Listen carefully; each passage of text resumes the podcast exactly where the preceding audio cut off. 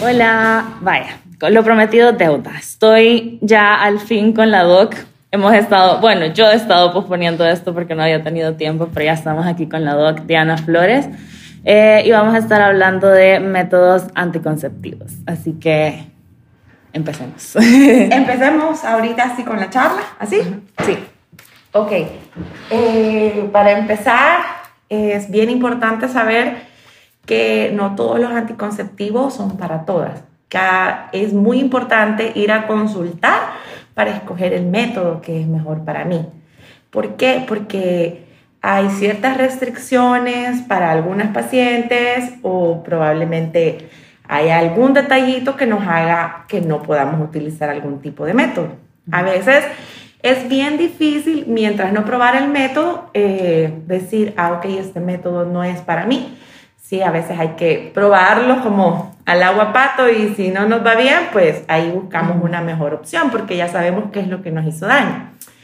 Entonces, los métodos se dividen en métodos de corta duración, de larga duración y permanentes. Okay. Corta duración se refiere a métodos que podemos hacer, ya sea como las pastillas anticonceptivas, que son los famosos ACO, que son anticonceptivos combinados, orales combinados, eh, inyecciones mensual, bimensual y trimestral. Ok.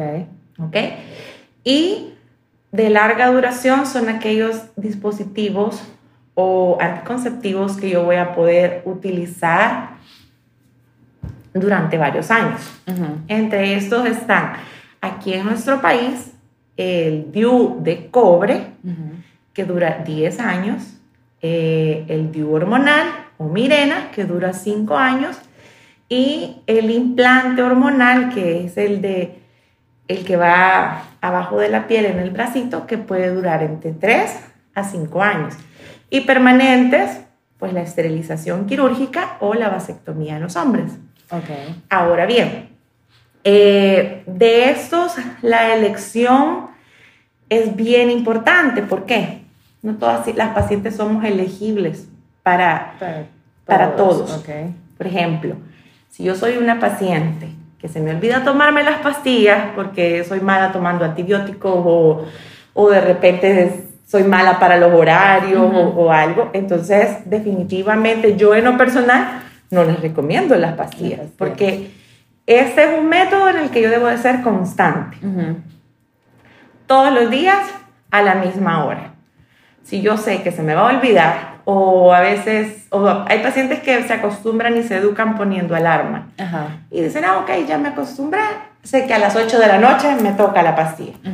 Yo siempre aconsejo que sea una hora en donde haya menos estrés y digan, o estén más adecuadas a que no se les vaya a olvidar. Por ejemplo, al nomás levantarme en la mañana, eh, desayuno y me la tomo. Entonces yo ya sé que como mi rutina es que me levanto a las 6, desayuno a las 7, me la tomo a las 8. Okay. Es algo que no se me puede olvidar. Pero si yo no soy así, de educada y responsable para tomar pastillas, entonces no me las tomo. Porque voy a fallar en el método. Y el método no es el que falla, fallamos nosotros. Entonces, todos los días a la misma hora. Si yo puedo, con todo, la pastilla es una muy buena opción. Okay. ¿Y cuáles son los efectos secundarios que puede dar la pastilla? El efecto secundario más frecuente que puede dar las pastillas son dolor de cabeza, náuseas, en algunas pacientes vómitos. Eh, está descrito el aumento de peso, pero no es tan frecuente, ¿verdad?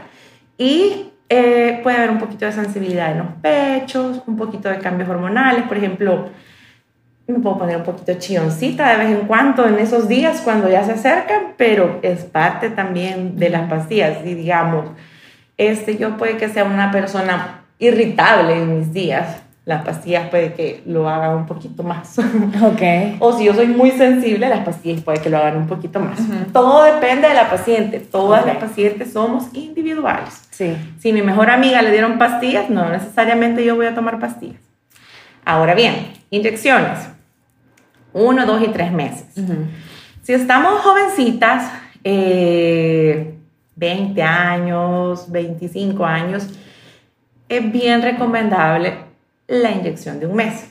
Ok, si estamos más chiquitas de esa edad, es mejor la de un mes todavía. ¿Por qué? A largo plazo, inyecciones de dos o tres meses, eh, se ve que en la madurez o en edad adulta podemos eh, padecer de una enfermedad que se llama osteoporosis, que quiere decir que hay desgaste de los huesitos. Entonces, si estoy jovencita, la inyección de un mes es una muy buena opción. Okay. No necesariamente a los 20 años, puedo tener 30 y ocuparla, pero me refiero a que si nos oyen de todas las edades y estamos desde, desde adolescentes chiquitas y queremos planificar que no es pecado ya, pues o sea, en este mundo eh, no le puedo decir a alguien que no tenga relaciones, así que hay que cuidarse mejor si tienen planes a futuro. Entonces, este, la inyección del mes es bien fácil. Hay de varios tipos. Yo, en lo personal, prefiero fecha calendario. Es decir, ¿cuándo le toca que le venga su regla? 25 de enero, doctora. Ok, el primer día de regla se va a poner esa inyección de mes. ¿Sí? Ah, ok. Yo me la pongo el 25 de enero. Ahora, al siguiente mes, yo ya sé que el 25 de febrero me va a tocar la inyección. Independientemente venga, le venga, venga la menstruación o no. ¿Por qué? Porque esta es fecha calendario. Ok. Ok. Hay otras que son diferentes. Hay otra que es ocho días después de la menstruación. Que para mí en lo personal se me complica porque, por ejemplo, yo soy olvidadiza para las pastillas, entonces yo nunca tomaría pastillas. Ajá digamos, una inyección, se me quita la regla y tengo que contar ocho días para ponérmela, salud, se me olvidó. No me la pongo tampoco. Entonces, pero todo es de acuerdo a cómo la paciente se educa. Si la paciente se educa y se acostumbra y dice, no, hombre, doctora, si a mí acordarme a la, si a mí se me terminó el lunes, yo sé que el otro lunes me la tengo que poner, la inyección, no se me olvida. Chévere, podemos ocupar esa también. Okay. No hay problema. Luego, las de dos meses y las de tres meses, son contadas por semanas, es decir, no dos meses exactos. Si me la puse el 25 de enero, no necesariamente me la voy a poner el 25 de marzo. Okay. Tengo que contar ocho semanas. Okay. No necesariamente siempre va a caer en la misma fecha. O la de tres meses. No es 25 de febrero y me la pongo el 25 de mayo, ¿verdad? No. 12 semanas. Porque 12 semanas son tres meses. Caen diferentes fechas calendario. Por eso es que en nuestro país la mayoría de pacientes que se ponen la de tres meses lo hacen en la unidad de salud porque la enfermera le hace la cuenta. y es el método más fácil. Ahora bien, eh, efectos de las inyecciones. La de un mes, náuseas, vómitos, dolor de cabeza. Las inyecciones están más propensas porque son de depósito a dar aumento de peso. Ok. Ella sí. La de un mes, no mucho, pero la de dos meses y la de tres meses, sí. Okay. No tanto porque me crezca la grasa, sino que porque aumenta la ansiedad. Y entonces la ansiedad, sin que yo me dé cuenta, me hace comer y cuando vengo a sentir, ya aumenté de peso. Okay. No le echemos en la culpa totalmente a la inyección. Es el efecto que causa y da el aumento de peso. La otra cosa, inyección de un mes, siempre veo menstruación. Okay inyección de dos meses y tres meses, no veo menstruación. Más de alguna paciente allá al tiempo podrá menstruar, pero no es algo como algo normal, o sea, no normal, regular. No es algo común o frecuente que pase, okay. Pero puede pasar, Ajá. ¿ok? okay. Ahora bien, eh, normalmente para poder colocar este método, por ejemplo, la inyección de dos meses y tres meses la ocupan casi siempre después de haber tenido un bebé, porque en nuestro sistema nacional las ponen en los hospitales públicos. Entonces es como más, el acceso es mucho más fácil para ese tipo de población. Ahora, eh, los otros métodos de larga duración, es decir, de años, ¿no? Porque no es algo que estoy haciendo constantemente. Vamos a empezar con el más frecuente, el más fácil y el para mí es un muy buen dispositivo, pero también tiene su elección. El DIU o té de cobre. Entonces, el DIU o té de cobre dura 10 años. ¿Qué es lo que hace? Tiene unos hilos de cobre alrededor de una té de plástico que hacen un halo o como una repelente para que los espermatozoides se vuelvan loquitos cuando se están acercando.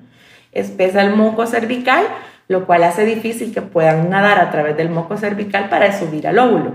Y la otra, y muy importante, es que ocupa un espacio. Entonces, si la T de cobre está bien colocada, que haya un embarazo con una T de cobre bien colocada es súper extraño, ¿verdad? ¿Qué es importante en este? Como no lleva hormona y su efecto es puramente de cuerpo extraño, es decir, yo me puse algo que no estaba ahí, mi útero va a actuar, aumenta la contracción uterina o el espasmo uterino o el dolor eh, pélvico o el cólico menstrual durante la menstruación o antes de la menstruación. Porque el uterito se va a contraer porque quiere expulsar algo que está ahí que no, que no pertenece. Que no pertenece. Y a raíz de eso puede aumentar el sangrado. Entonces, si yo soy una paciente que cuando me viene la regla me postro en la cama, no me pongo el té de cobre porque me voy a postrar más todavía. O sea, si yo digo, doctora, cuando me viene la regla yo vomito, yo no quiero ir a trabajar, yo cualquier cosa que es un dolor espantoso, entonces la té de cobre no es para nosotras, porque solamente nos va a exacerbar el dolor. No, si yo sangro demasiado, si yo sangro siete días, hoy puedo sangrar 15 y va a ser normal. Ajá. Porque es un efecto que puede dar la té de cobre. Que se espera que a los dos o tres meses eso se regule, sí. La paciente tiene que pasar por un periodo, periodo de adaptación. Okay. Pero si yo ya sé que soy así, muy poco probable que yo me vaya a adaptar, ¿ok? Muy poco probable que el cólico menstrual vaya a disminuir. Okay. Estamos. Pero de ahí no tiene ningún efecto. Es mentira que... Ajá. Si digamos, o sea, hay casos que el, el la T de cobre se mueve. En ese tipo de casos, ¿cómo alguien puede identificar que la T de cobre se ha movido? ¿De qué ah, manera? La primera de todas es cuando tienen relaciones y el novio o el esposo dice que le puyan los hilitos. Ok. Antes no molestaban porque los hilos no molestan, son súper flexibles y con el moco cervical ni se sienten. Eh, o con la descarga vaginal. Entonces, cuando ya la pareja se queja y dice, creo que me pullé, mm, probablemente el DIU esté descendido. Okay. La otra es que cuando hay penetración, el golpe de la cabeza del pene con el cervix puede dar dolor, puede ser molesta la relación. ¿Por qué? Porque el, ser, el, el DIU puede haber bajado al cuellito de la matriz y eso está golpeando. Entonces, obviamente, el rebote nos, hace, nos da dolor a nosotros. Y lo referimos como un dolor en, durante el acto sexual. Entonces, si esas dos cosas pasan, hay que ir a consultar y chequear el DIU. Porque probablemente esté descendido que la mayoría de veces así es. Okay. La otra cosa por la que puede pasar también es porque como aumenta el flujo menstrual, si yo empiezo a sangrar demasiado, el DIU se puede mover. Ok. Ok. Ahora bien, el Mirena. El Mirena dura cinco años y para mí es mi favorito de todos. eh, lo difícil de este a veces es el acceso económico, el precio, pero creo que una vez uno lo conoce y lo utiliza, creo que lo pueden ver como una inversión a largo plazo. Okay. Entonces el DIU, de, el, el Mirena, se coloca de la misma manera que un té de cobre. La ventaja de este es que lleva hormona, pero no es una hormona a nivel de depósito como la inyección, sino que trabaja a nivel local, solo en uterito y en ovarios. Okay. Entonces, si yo soy una paciente que me duele la menstruación, como decíamos, me tiro en la cama y que nadie me hable porque yo vomito, de escupo y entonces y que nadie se me acerque, el Mirena nos va a ayudar.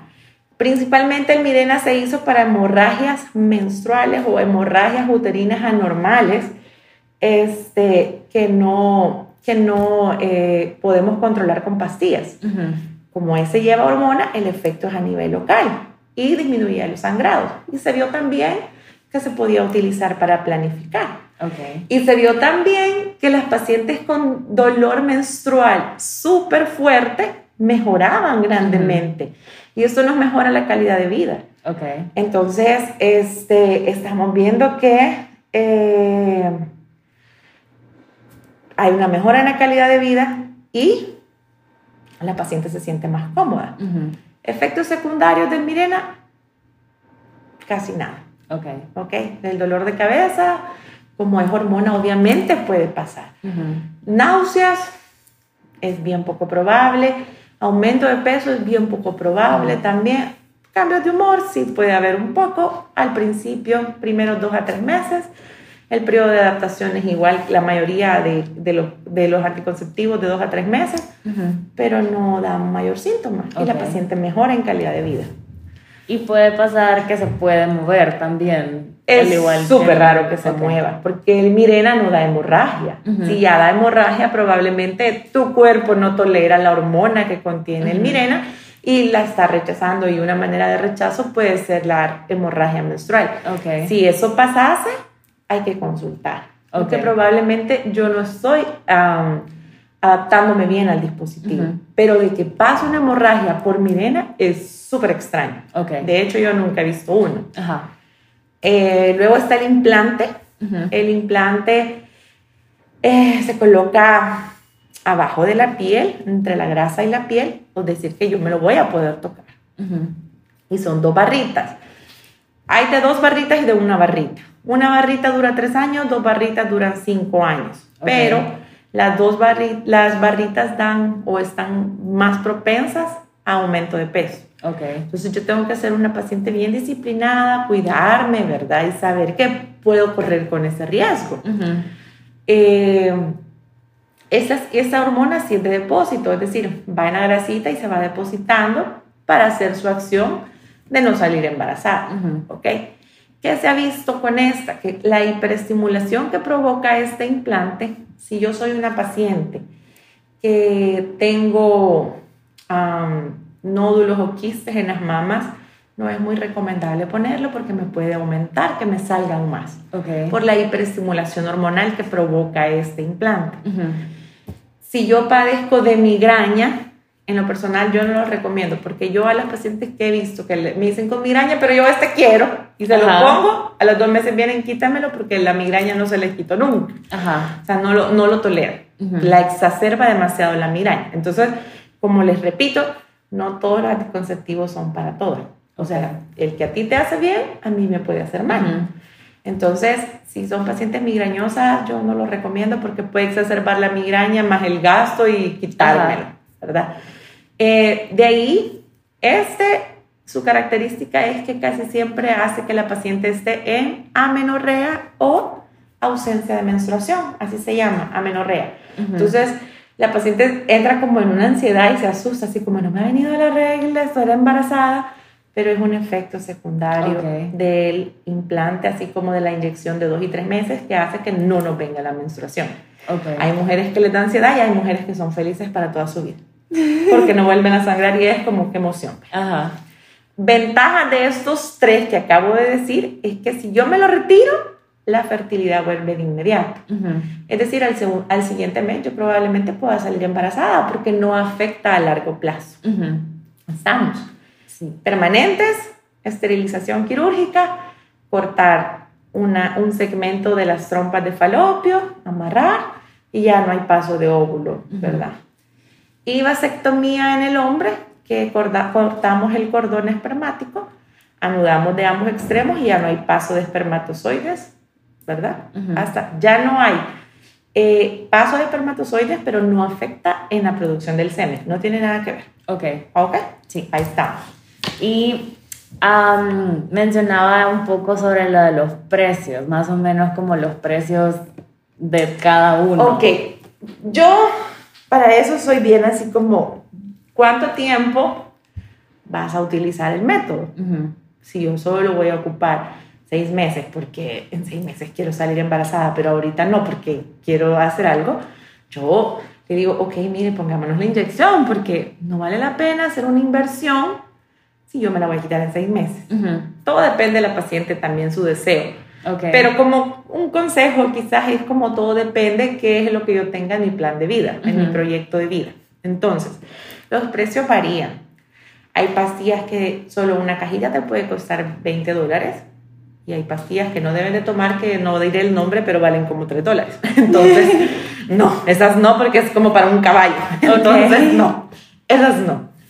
Y este, eh, la mayoría de médicos lo que tratamos o a veces yo eh, me he fijado mucho que las pacientes es como, mire, fui a la farmacia, pedí la que usted me dijo, pero esa valía tanto. Pero dicen que esta es igual, pero esta vale 10 dólares menos. Ajá. Entonces, a veces, cuando uno deja un medicamento, uno lo deja no tanto por el precio del medicamento, sino por la calidad del producto activo que vamos a poner, ¿no? Entonces, eso es bien importante. Es bien importante porque así varían también los efectos secundarios. No es lo mismo que yo ocupe un medicamento que sea genérico que me va a dar otro, me va a exacerbar más los síntomas y yo te puedo dar la misma hormona en otra marca donde sé yo que es el compuesto original y no te dé nada. Ok. ¿Ok? Entonces, las pastillas andan costando alrededor de 15 a 20 dólares cada caja. Ok. Dispositivo intrauterino. Si yo soy una paciente elegible al dispositivo intrauterino de cobre, varían, los precios varían, pero es de los más cómodos de poner. anda como entre 75 a 100 dólares. Ok. Mirena es el más caro de todos, pero como les digo, es así como el que nos da todo lo que necesitamos. Ajá. Depende de dónde se lo pongan también, pero anda costando entre 350 a 400 dólares. Pero si yo no quiero tener hijos en 5 años, me sale como a 70 dólares el año. Ajá. Entonces sale súper barato porque una pastilla, las pastillas valen 20 dólares, entonces en 12 meses se me hacen casi 300, casi que pague el otro. Entonces es relativo, por eso todo depende del proyecto de vida. Inyecciones igual andan como por 10 dólares, pues, o sea. Y el del brazo anda como, depende, todo depende de dónde se lo vayan a poner, pero anda como entre 100 a 150 dólares. por ahí. Ok. Y la esterilización, sí, obviamente, como es un procedimiento que se hace, es la esterilización femenina, que se Ujú. hace en sala de operaciones, dormida y todo lo demás, sí es un poco más caro, Ok. ¿verdad? Todo depende del hospital, quirófano y todo lo que se utilice. Vasectomía, Y la, ese proceso quirúrgico de la esterilización lo es, o sea, cualquiera puede llegar y decir como me quiero esterilizar independientemente ya ha tenido hijos o no ha tenido hijos o hay cierto tipo como de restricción. Eh, bueno, antes eh, la historia cuenta, Ajá. por ejemplo, eh, si antes no se tenía en el consentimiento eh, la firma del esposo que le daba permiso a la esposa de esterilizarse, Ajá. no te esterilizaban. Wow. Ujú. Entonces el machismo también nos ha ido acarreando, ¿verdad? Pero también Ajá. el feminismo nos ha ayudado en muchas cosas, entonces Sí. ahora eso no es necesario. Ok. Si yo tengo 25 años, pero estoy segurísima que yo no quiero tener hijos, Ujú. entonces yo puedo hablar con mi médico, con mi ginecólogo y le puedo decir, mire, yo estoy segura que no quiero hijos. Entonces yo me quiero esterilizar porque yo soy una persona feliz, me siento completa tal como estoy y yo quiero disfrutar mi sexualidad al máximo y no me quiero andar poniendo nada. Ok. Entonces yo puedo tomar la opción de esterilizarme. Ojo, eso sí solamente es a nivel privado. A nivel institucional, eh, que una paciente sin tener hijos se esterilice, uh, pasa por un proceso bastante largo, Ujú. donde te evalúa trabajo social, a veces psicología y todo, para ver si la paciente está totalmente en sus cinco sentidos para tomar una decisión como esa. Ok. ¿ok? Eh, ahora también se ha visto y a nivel institucional también se ha visto que yo me puedo esterilizar con un hijo, porque hay mujeres que quieren ser mamá pero no quieren tener muchos hijos, Ajá. pero quieren descubrir y vivir el sentimiento de ser mamá. Entonces, está permitido también que con un bebé se esterilicen. Ok.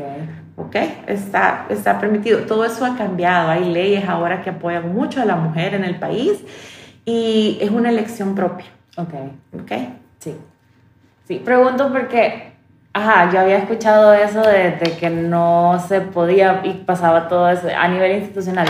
Decía, que se pasa por todo el proceso y que había eh, la evaluación psicológica y demás. Ujú. Pero eso fue hace, no sé, quizás unos siete años que una amiga de mi mami le contó que le habían hecho la, la evaluación psicológica además.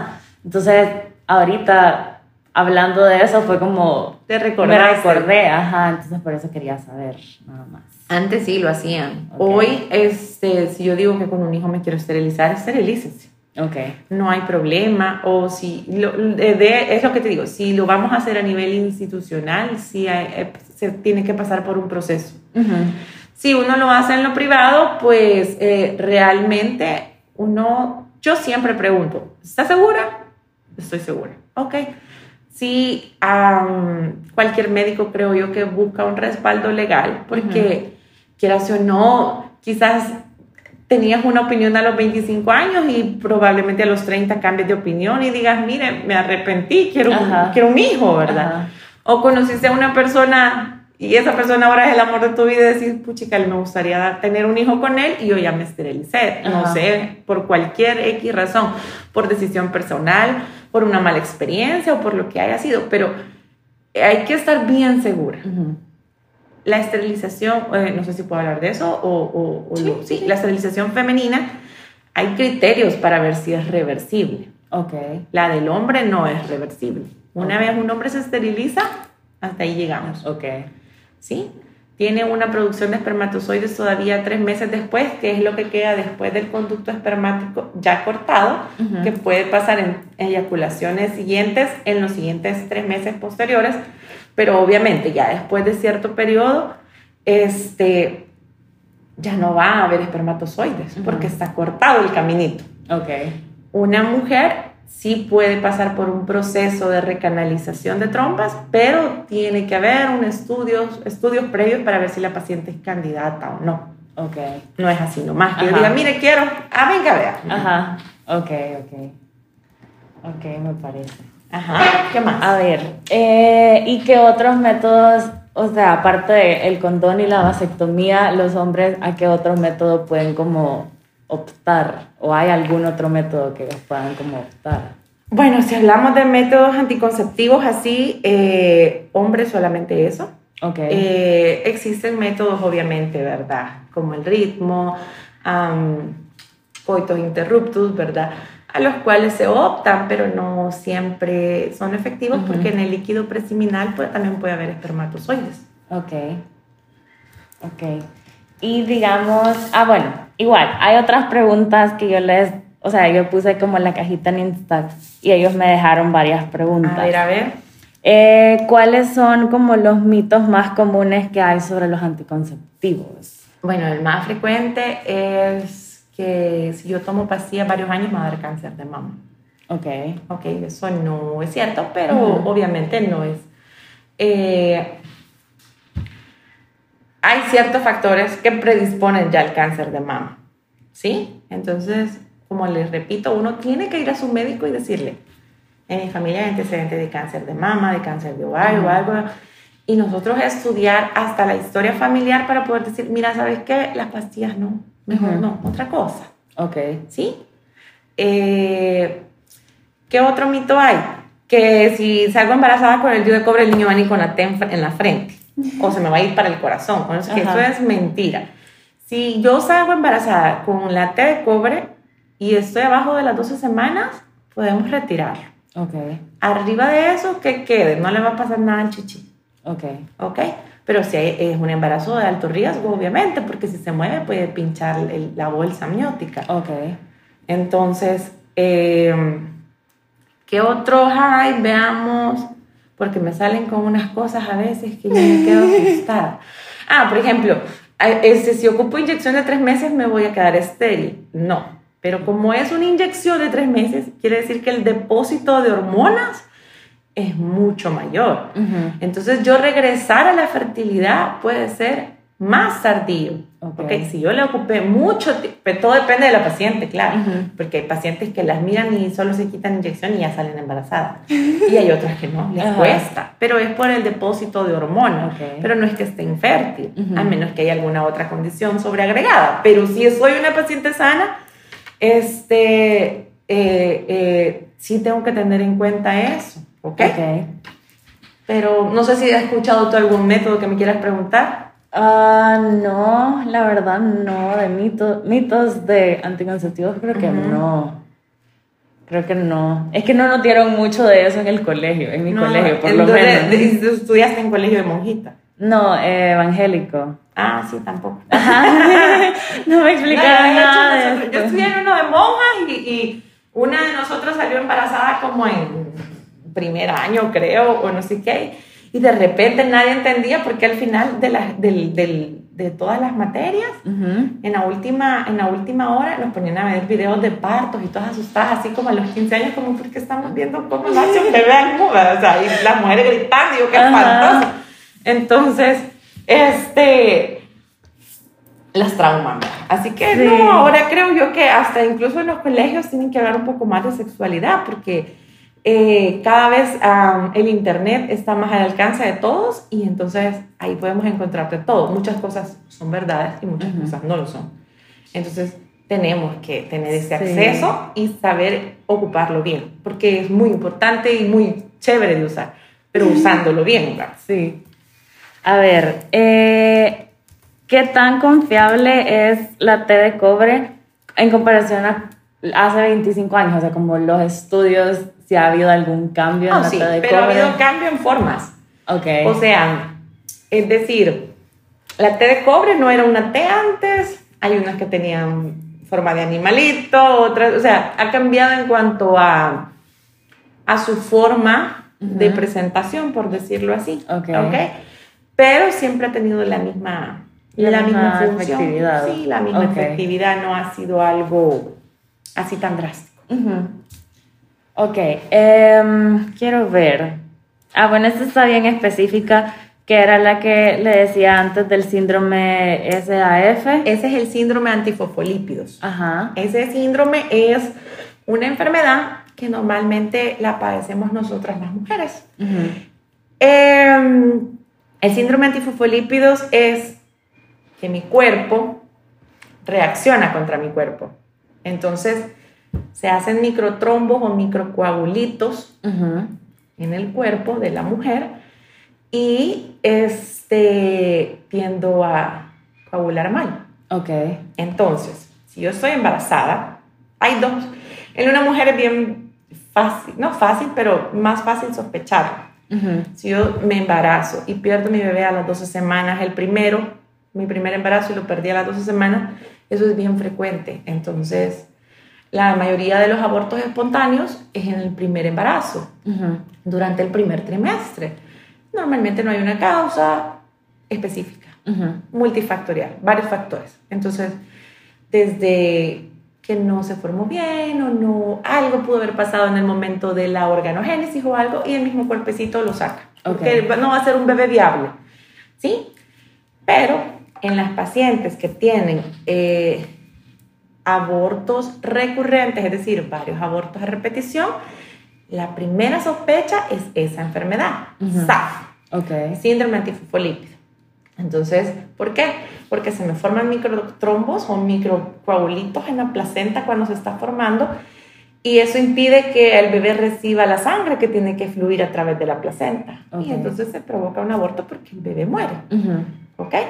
Entonces, eh, eso es al inicio. O cuando logran pasar esa etapa, a veces hay muertes súbitas de los bebés porque se formó un trombo y, y, y, le, le, cortó el paso de sangre al bebé. Entonces, la sangre lleva oxígeno, le corta ese paso, le corta oxígeno, le corta nutrientes y entonces hay una muerte súbita en el, en el vientre. Y también podemos sospechar esa enfermedad. Okay. Ahora bien, con esa enfermedad es bien difícil, no difícil, pero hay que tener mucho más cuidado para poder dar un método anticonceptivo. Okay.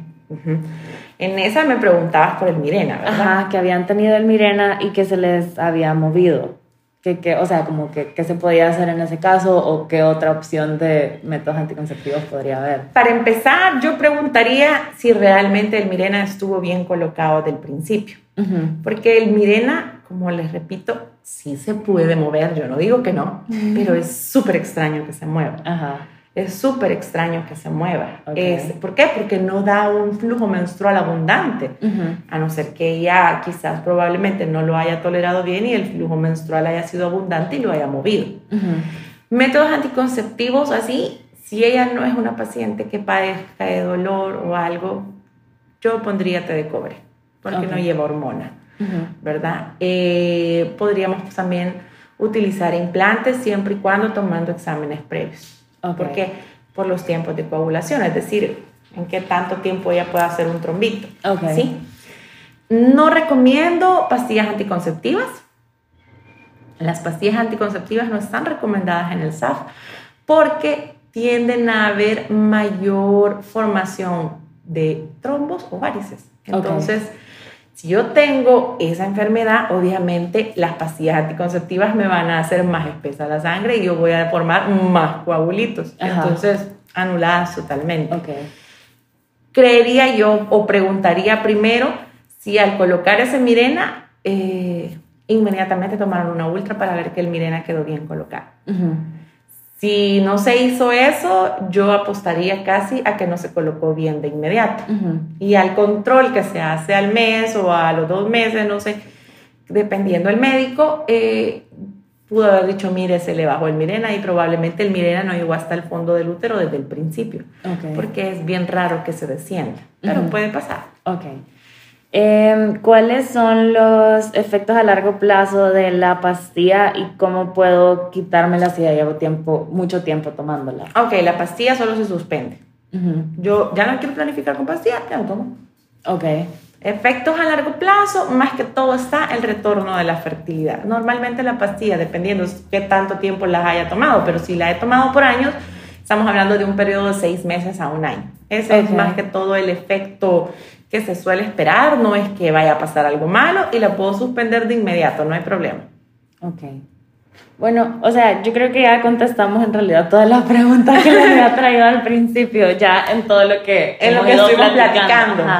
Así que, no sé, la verdad es que hasta yo aprendí mucho más porque la vez que yo vine y usted me las explicó, sí me explicó, pero fue como así en un ratito nada más. Entonces ya es como voy con muchas otras cosas en la cabeza. Porque muchas- sí había leído, pero no es lo mismo leer y que alguien venga y me explique. Ah, no, claro, no, claro, claro. Y la ventaja es, o lo que yo siempre les digo, es que tengo yo proyectado. Todo depende. Si, si digamos, no sé qué tipo de población es la que te escucha, si la mayoría son jóvenes o te escuchan. Casi todos son así como de mi edad, De de tu 20, edad. 24, Ajá. 25 años. chiquitas, bebés, bebés. Entonces, este, todo depende de tu proyecto de vida. O sea, yo siempre les digo, si yo voy a disfrutar de mi sexualidad, eso es normal. Disfrutar de la sexualidad es normal, es un instinto y es algo que todos podemos tener, ¿no? Entonces, eh, si yo estoy segura que quiero hacerlo, yo siempre les digo, no, no, uno a veces no es que yo, las mujeres nos vayamos por el lado romántico, pero las mujeres siempre tiramos como que un poquito el corazón, vea. Entonces, yo siempre les digo a todas las niñas que vienen aquí conmigo que, que, que por favor piensen en ellas, que es un paso importante, no, no es pecado, es algo natural, es algo normal. Eh, a veces sí cuesta como que sea bien visto por la sociedad, pero realmente estamos en una era en la que todo va avanzando súper rápido y, y en algún momento esto lo vamos a tener que aceptar. Ujú. Entonces, todo depende de lo que yo quiero para mi vida. Si yo en mi vida me veo ahorita estudiando, especializándome, o que quiero viajar, o me quiero dedicar a mi trabajo porque me quiero comprar lo que sea, Ujú. háganlo, porque para todo hay tiempo, ¿sí? Pero creo que eh, las mujeres dejamos mucho ese tema de qué quiero yo y nos enfocamos más en qué me está pidiendo la sociedad. La sociedad siempre nos va a pedir mucho, pero creo que nos tenemos que enfocar en nosotras. Entonces, si yo me enfoco para cuidarme, porque yo mi proyecto de vida ahorita es superarme, háganlo, no tengan miedo, no tengan pena. Siempre va a haber alguien que las va a entender y las va a escuchar y les tienen que ayudar a escoger el mejor método para ustedes. Donde ustedes se sientan súper tranquilas, súper seguras y donde digan, ok, aquí puedo estar varios años hasta que yo decida o hasta que yo quiera cambiar, hasta que yo decida qué voy a hacer, hasta que yo dé el paso de ser mamá, lo que sea. Pero la cosa es que nosotras lo escojamos y nosotras estemos seguras de lo que queremos. Ok. Ok. Bueno, gracias, Doc. Eh, solo no sé si quiere dar sus datos para decir dónde está la clínica, porque me imagino que. Te van a preguntar. Sí. Eh, claro, con gusto. Estoy ubicada en, bueno, así, dirección formal, como la gente, 91 Avenida Norte, número 518, Colonia Escalón. Como salvadoreña, a la par de Jimbori Kids. Si no conocen, está por el Crown Plaza, pero es bien fácil. Ponen Jimbori Kids o eh, en Waze y ya vienen para acá. O mi clínica se llama Grupo Fem Clinic. Igual está en, en Waze y se vienen para acá. El número para hacer cita es el 7398-3470. Lo voy a repetir otra vez. 7398-3470. Así que cualquier cosa para servirles. Gracias, Doc, de verdad. Y esto estuvo divertido. gracias a ti por confiarme, por confiarme la charla y por tenerme la confianza para que platicáramos así. Sí, bueno, gracias. Ok, bye. Bueno, ya ahora que ya estoy en mi casa, me despido formalmente como Calypso lo hace todos los, todos los episodios. Y pues nada, espero que les haya gustado la charla con la doc. Igual en una story les voy a dejar todos los datos de ella, dónde está ubicada, el número de ella y demás, por si la quieren ir a visitar. Yo sé que esto va a ser más para las cheras que para los charos, pero igual no está de más que tengan esta información. Um, recuerden que me pueden dar follow en Spotify como Calypso Not The Goddess, está en Google Podcast y en Apple Podcast también. Y me pueden dar follow en Instagram como arroba Calypso But Not The Goddess y arroba KarenPS27-bajo, que es el mío personal, donde usualmente subo más cosas. Así que, ah, el viernes vengo con otro Random Sex Fact. Esto va a ser todos, todos los viernes, así que estén pendientes. Bye.